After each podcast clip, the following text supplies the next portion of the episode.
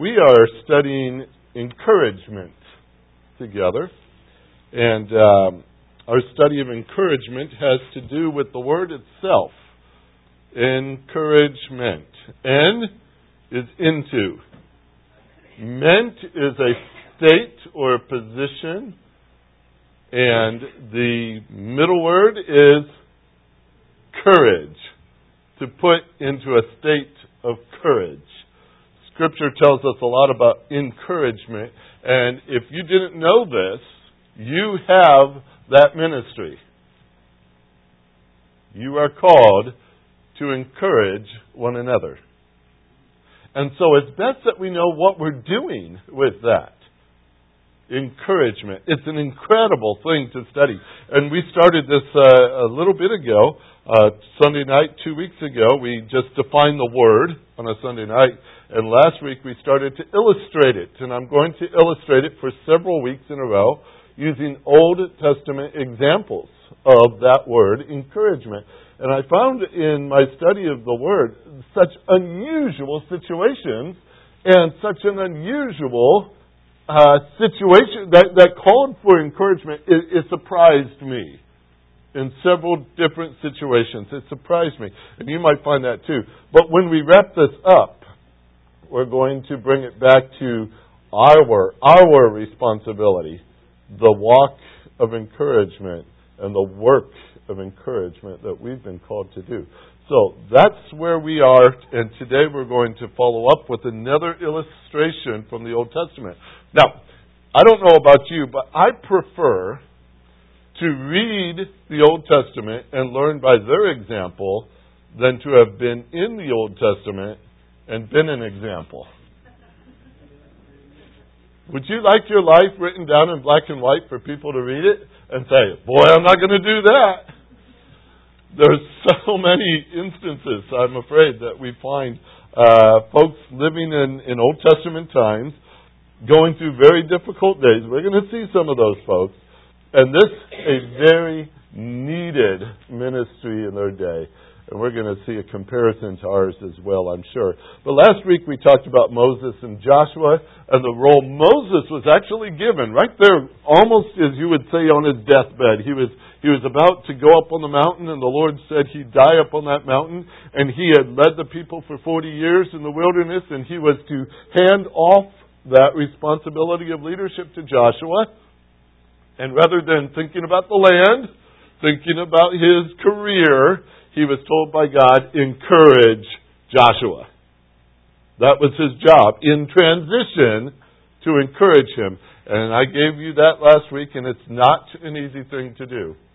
It's hard to let go of something that you've, you've possessed for so long and hand it to somebody else to run with it. And so we talked about Joshua and Moses last week. Today we're going to the book of Daniel. Would you join me, Daniel chapter number 11? Daniel chapter 11. You've got one of the characters today that we're going to look at in uh, our study of encouragement, and it's Daniel chapter 11, verse number 1. This is a very unusual thing concerning encouragement. It says just in verse number 1 In the first year of Darius the Mede, I rose to be an encouragement and a protection for him all right, let me read that again and think as I read. In the first year of Darius the Mede, I rose to be an encouragement and a protection for him. That's Darius. Darius is the him. Encouragement sometimes sets itself in a very unusual and funny place, not what we would expect at times. Daniel is a man we're familiar with. We're going to talk about Daniel a bit, but we're going to talk about Darius too. So let's ask for the Lord's help as we get started. Heavenly Father, thank you for your word, for recording these things that actually happened in history. Men, women, others that we read of in our passages, whether great or small, they were people used by you to set an example even for us of how we can walk with you, how we can minister to others. Today, as we look into the life of Daniel in this one instant particularly, I pray that you might challenge us with these words. I know, Lord, that uh, there is much we could glean from it. So challenge us today and teach us another aspect of this ministry of encouragement that we might be quick to do it. To your honor and glory and to the good of somebody else, we pray in Jesus' name. Amen. Now, Daniel is a man you're quite familiar with. I know you are. You've seen the flannel graph and such, right? Daniel, a very faithful man, right? We read of his life and, and we find very little that we would stop and say, boy, I wouldn't do it that way when we talk about Daniel. A very faithful man and one who had his faith challenged. Perhaps it's what uh, Hebrews 11:33 was speaking of. They never named Daniel exactly, but they did say in Hebrews 11:33 that those who walk by faith um, conquered kingdoms, performed acts of righteousness, obtained promises, and shut the mouth of lions. Is it not Daniel we think of when we hear that phrase? Shut the mouth of lions? Now, we're going to talk about Daniel just a little bit, but let's go to this other man that just was referenced in, in this Daniel 11, verse 1. Darius or Darius? We could spend the whole day debating that. You just have to put up with the way I choose. All right? I've seen it both ways. Darius, some people say Darius, some people say. Um, we do know very little about him. Matter of fact, here's one of our problems. When we go to study the man named Darius in Scripture, we find that either he lived to be about 300 years old, or there was more than one of them. Especially when you identify one's Darius the Mede and one's Darius the Persian, and there's another Darius in there. There's actually three different Dariuses. Dariuses, I think that's a plural of Darius, uh, in the Old Testament. And that could get a little confusing, can't it? As you're trying to map it out and say, who is this man named Darius? Well, the first one that we encounter, and actually the one we're going to see today, is uh, one that was called the Mede. Darius the Mede. He was a king of Media, and in a historical context, he and the Persian king Cyrus joined up together and went into battle against the Babylonians. We're going to get just a touch of that history here uh, this morning, but this is Darius who was given the role of ruling over the conquered kingdom of Babylon. Right? That's Darius the Mede. That's the first one we're going to encounter, and we're going to see his name today. There's a second one that pops up, and the reason why I bring up the other two is that in the course of our study, we're probably going to see all of them. All right?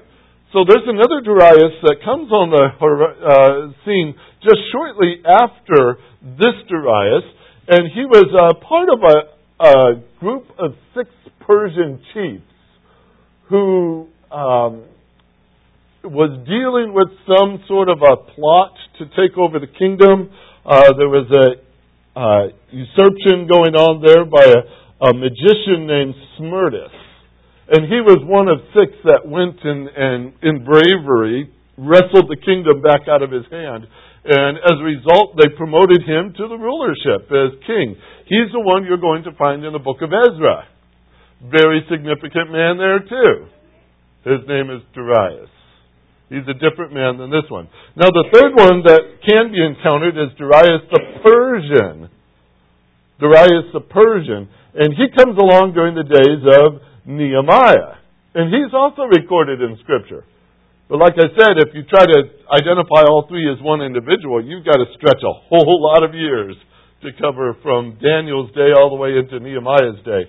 But uh, Darius, number one, is our focus today. Darius number one, co-reigner with Cyrus the Persian king. You see, Cyrus apparently loved to conquer. He was a general. He led the army. And so he would go from place to place and conquer, but, you know, once you conquer a, a kingdom or such, you don't want them just to, to sit there without some sort of authority over them. Cyrus had other places to go and conquer. So in the joint effort between him, uh, the Persians, and the Medes, uh, he set up Darius to reign on that conquered throne of Babylon. Right? So you got a little picture here, all right? They both went in to conquer together, but Cyrus moved on to conquer some more. Darius was left to rule a conquered kingdom called Babylon. Now, go back with me to chapter number 5 for a minute, the book of Daniel. And I want to set the table for you concerning Darius. Chapter 5, verse 29, right toward the very end of the chapter. It says here, then Belshazzar. Now, Belshazzar was the last of the Babylonian kings. Not a good man.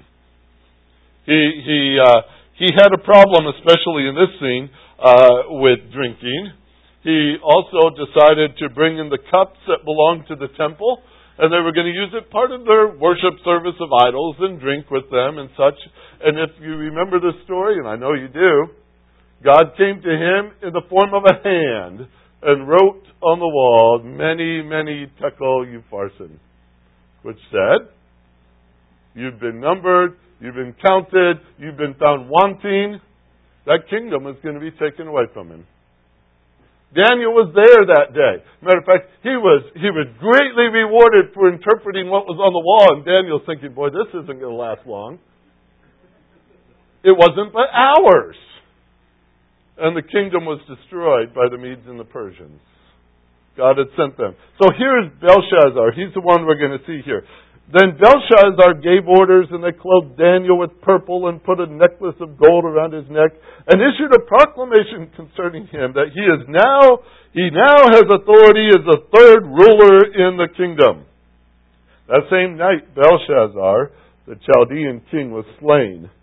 So Darius the Mede received the kingdom at the age of sixty-two. Sixty-two. All right. Now, his first act, starting into chapter number 6 here, was to uh, appoint satraps, 120 of them, over the kingdom, that they would be in charge of the whole kingdom. And over them were three commissioners, of whom Daniel was one of them, that the satraps might be accountable to them, and that the king might not suffer loss. Now, try to put yourself in this man's sandals. All right? He is 62 years old. He has just been handed Babylon to rule over. He has a huge amount of people under him that yesterday wasn't. Could you imagine the sudden transition in that nature? All of a sudden, you're now ruler of an entirely, uh, of a vast kingdom. Is that?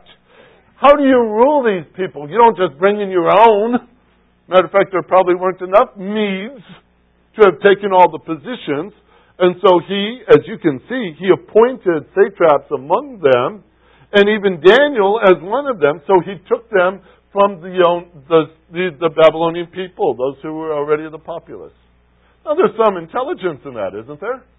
They already speak the language. They already know the culture. They already have some sense of, well, in case of Daniel, he was already a ruler. So it seemed like a, a pretty smooth way to move from one kingdom to another kingdom so suddenly was just put the, the, the, the people over themselves to govern them. And it seems wise, especially when you're ruling a group of people you've never known. However, there's something else to this whole dynamic. Darius has never ruled over Israel before. When he conquered Babylon, guess what else he got? He got God's people too. Now, the average king out there doing the average rule, ruling over the average person, they might be just fine doing it their way.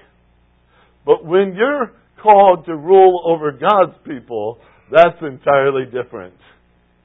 You're not just dealing with people and culture. You're dealing with a true and living God who those people belong to. That's entirely new. That's entirely new. See, in addition to conquering Babylon, he became a Gentile ruler over God's people. That's a dynamic he had never known for 62 years. And all of a sudden, there it is, thrown in his lap. We have only one year recorded of his reign. Only one. Scripture only tells us one year of that reign, and that's the one you're looking at here. Now, let's go to Daniel for a minute. Daniel, he was a very young man when the Babylonians came and captured him back further in, in the uh, book, but especially as you go into end of book of Second Kings and end of Second Chronicles, uh, Daniel was among those young men taken, if you recall, in order to be trained up to be leaders among the people, and they were meant to be made Babylonian, right? They changed their clothing, they changed their diet, they changed their names even. And in that process, Nebuchadnezzar was trying to make them Babylonian. How did that work with Daniel? Oh, he changed his name, but we still call him Daniel. He tried to convince Daniel and Shadrach, Meshach, and Abednego and others to worship his gods, but they were sometimes the ones standing up when everyone else is down. There's all kinds of great instances in the Old Testament book of Daniel that shows you that Daniel was in Babylon, but Babylon wasn't in Daniel. There's Daniel, captured, probably in his teens. He stayed in Babylon for 70 years of captivity. How old is he now? Oh, our flannel graph has fooled us again. They always put Daniel in this younger looking, he's about 85. He's about 85 years old. It's a scene that we're about to see here. Daniel is, is much advanced in his age. And what he has experienced according to the book of Daniel, chapter 7, all the way up to where we're going to look in chapter number 11 here, he has been seeing visions, incredible visions of the future of Israel. Because he wondered, when that 70 years was up, he had read in Jeremiah's scroll that at the end of 70 years God would bring them back. He knew that the captivity was 70 years. He lived through all of it. And now he's starting to ask God, God, 70 years are up. What's now? And God started to give him incredible visions in chapter number 7 and chapter 8 and chapter 9, all about Israel and what their future had to be. And it was very interesting that most of that was under the dominion of Gentile kings. Daniel was listening. He was hoping, perhaps, that Nebuchadnezzar and Babylon and all that was going to be wrapped up here and then they'd go back. But the way God outlined it, there were more kings coming. And he even went to say it was the Medes and the Persians. So there's Daniel now looking at the new king, this Mede that's sitting on the throne, knowing full well that God is sovereign in all these things. But here he is in Daniel or Daniel chapter 6 verse 1 it, when Darius was setting up these satraps in order to rule over the kingdom, that he pointed out Daniel as one who would have a significant part in overseeing all the satraps. Now, chapter 6, verse 4, we have to add this part to it. Well, let's go, go back to verse 3, because verse 3 is important. Daniel began distinguishing himself among the commissioners and satraps because he possessed an extraordinary spirit And the king planned to appoint him over the entire kingdom. Right? So Darius is thinking, well, this is going to be easy. I'll just put him in charge. And then I don't have to fret over how do I rule these people. Let Daniel rule. Then the commissioners and the satraps began trying to find a ground of accusation against Daniel in regard to government affairs. They could find no ground of accusation or evidence of corruption, inasmuch as he was faithful, and no negligence or corruption was to be found in him. I love that verse. They investigated Daniel thoroughly. They just checked his Facebook page. Guess what they found? No problems. Would you like to live in a land where there's no problems? no corruption, no discrepancies in the books, no accusations they could make. He paid his taxes. He did all these things that he was supposed to do. He was faithful, the word says. He was faithful. They were jealous. He was faithful. And they could find nothing to accuse him of. Matter of fact, they even admit to it in verse number 5. These men said, We can find no grounds of accusation against this Daniel unless we find it against him with regard to the law of his God. So they started a plot. In verse 6, it says, These commissioners and satraps came together by agreement to the king and spoke to him, saying, King Darius, or Darius, live forever. All the commissioners of the kingdom, which is a lie, by the way, because Daniel was not in it, uh, the prefects and the satraps and the high officials and the governors have consulted together that the king should establish a statute and an, enforce an injunction that anyone who makes a petition to any god or man beside you, O king, for thirty days, he shall be cast into the lion's den. Now, O king, establish the injunction. Sign the document so that it may not be changed according to the law of the Medes and the Persians, which may not be revoked. Therefore, King Darius signed the document, that is, the injunction. He was manipulated into signing a law. They used flattery. Now, it still works, but that's the technique they use. Matter of fact, put yourself still back in his sandals for a minute you don't know these people. You don't understand these people. It sounds like they're all rallying around you, right? So he's thinking, okay, well, maybe this is good for government. Let's sign it. And he did sign it. Although they had a plan. Now, verse number 10. Now, when Daniel knew that the document was signed, he entered his house. Now, he had a roof chamber which windows open toward Jerusalem, and he continued kneeling on his knees three times a day, praying and giving thanks before his God, as he had been doing previously.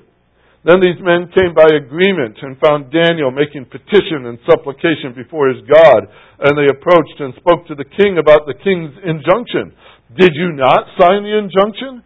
That any man who makes a petition to any god or any man beside you, O king, for thirty days is to be cast into lion den?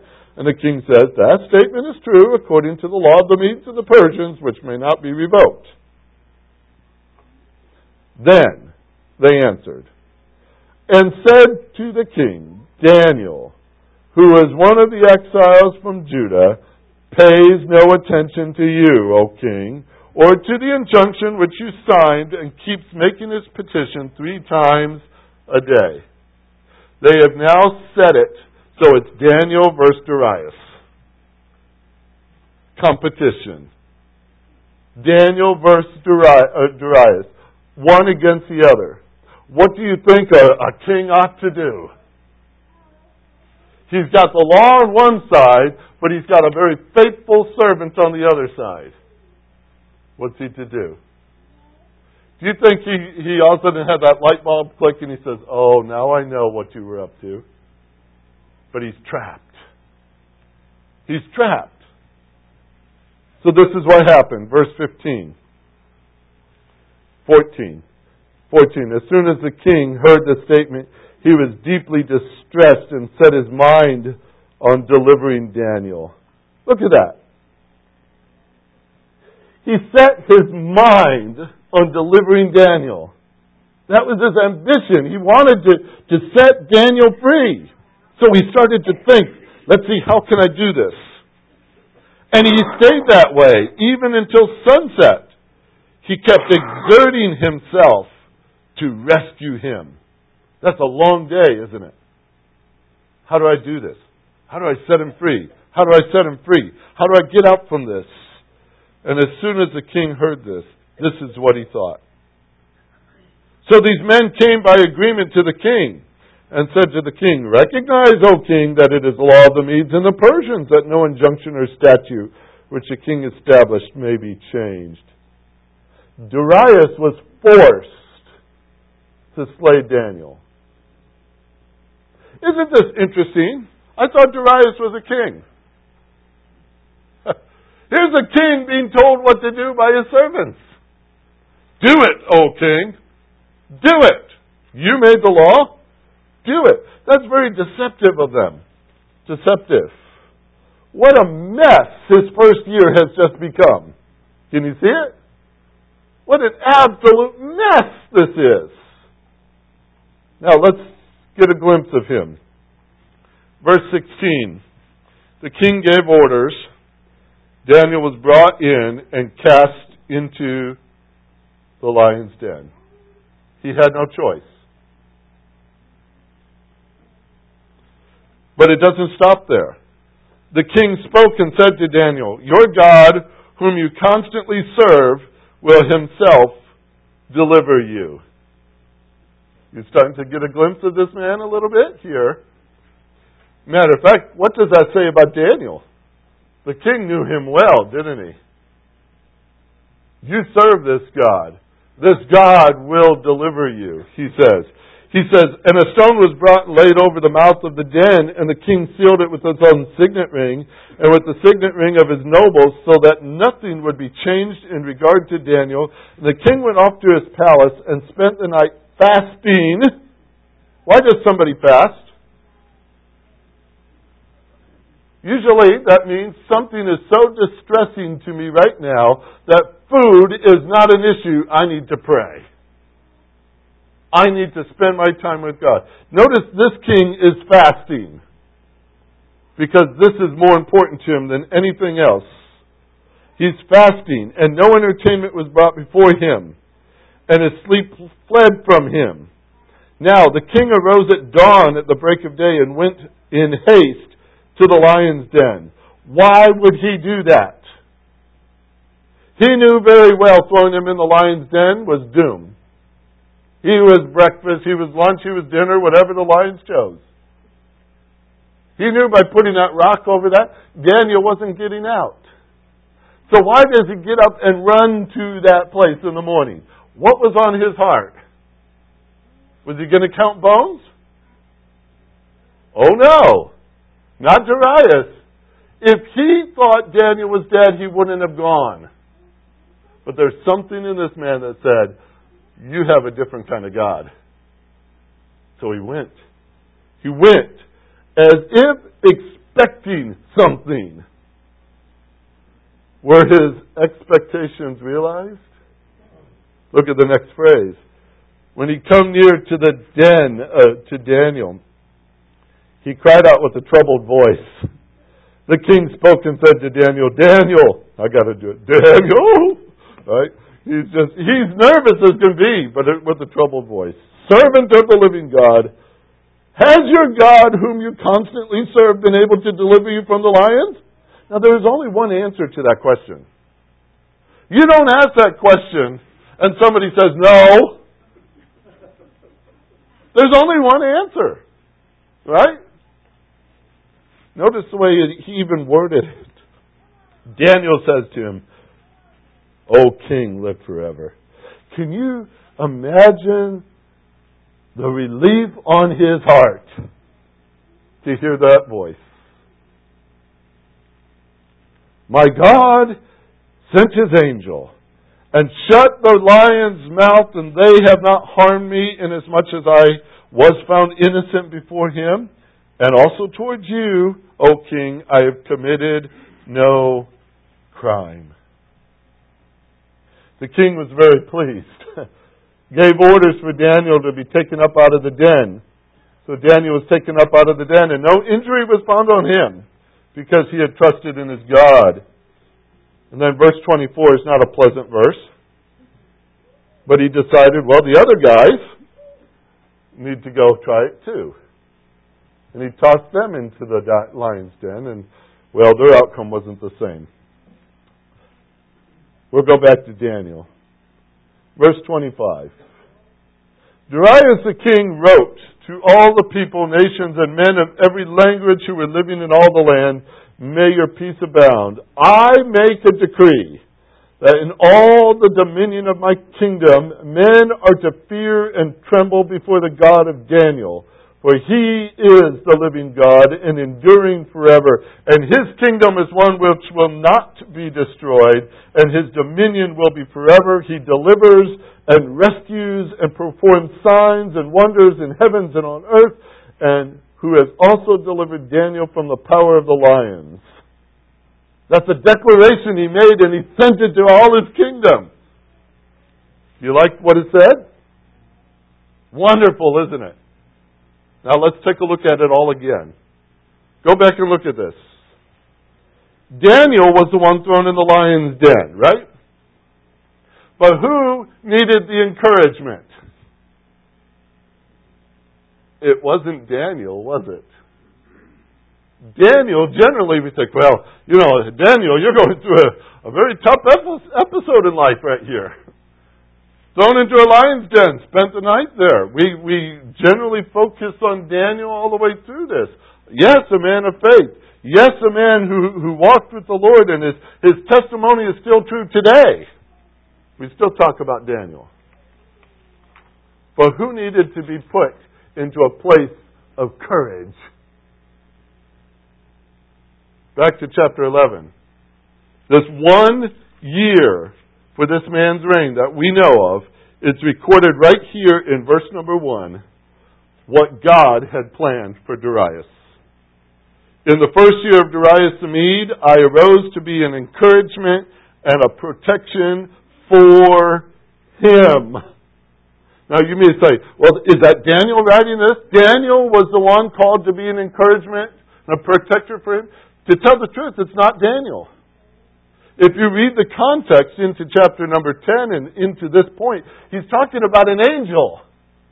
An angel that God had sent for this role. An angel given the responsibility of overseeing Darius the Mede. This angel said, I arose to be an encouragement and a protection for him. This is what J. Vernon McGee wrote in his commentary. The speaker here is an angel. And this is a continuation from chapter 10. The angel may have been Gabriel, but we are not told his name. Remember that it occurred during the reign of Darius that Daniel was thrown into the den of lions. Darius tried in vain to deliver Daniel, but he was trapped by his own decree.